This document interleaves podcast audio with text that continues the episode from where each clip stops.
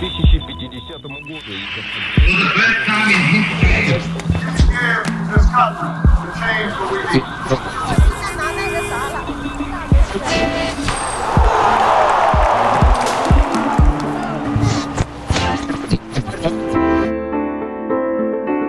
Hi, I'm Sen, and this is Today in History, the series where you'll learn about interesting moments from the past, all while improving your listening skills. You're going to hear a set of historical events twice. The first time through, listen as if it's a piece of music. Just take in the sounds and rhythm of what is said.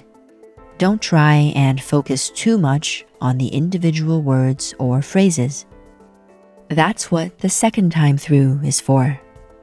Let's begin.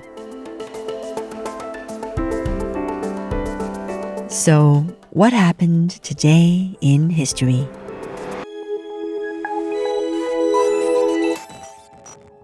On July 5th, 1811, seven provinces in Venezuela decided they did not want to be controlled by the Spanish and formed the first independent republic in Spanish America. Many of the people in the independence movement were enslaved people of African descent.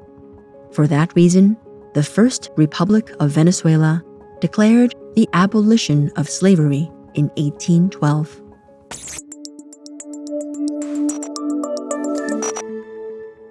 On the same day in 1975, tennis player Arthur Ashe became the first black man to win Wimbledon.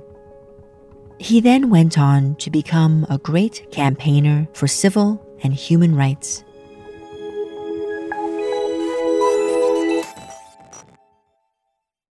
How was that? This kind of listening is great for getting used to how English really sounds.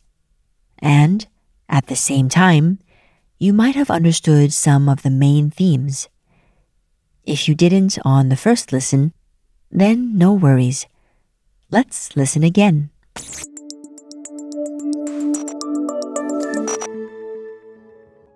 On July 5th, 1811, seven provinces in Venezuela decided they did not want to be controlled by the Spanish and formed the first independent republic in Spanish America.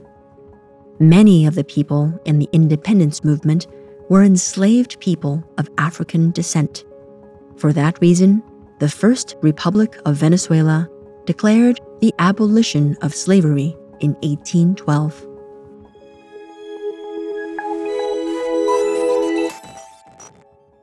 On the same day in 1975, tennis player Arthur Ashe became the first black man to win Wimbledon.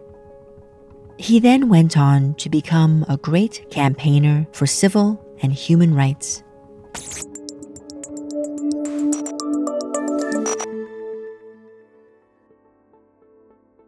Which words caught your attention? Maybe you worked out the meaning of provinces. A province is a particular region or area of a country. For example, Venezuela used to be made up of 10 different provinces. The word republic is similar in many languages. It is a country or nation where the power is held by the people and those chosen to rule. And how about campaigner?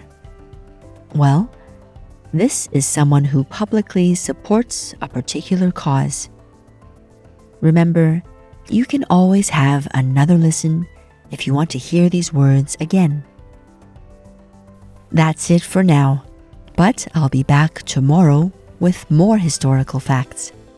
So join me then for another episode of Today in History.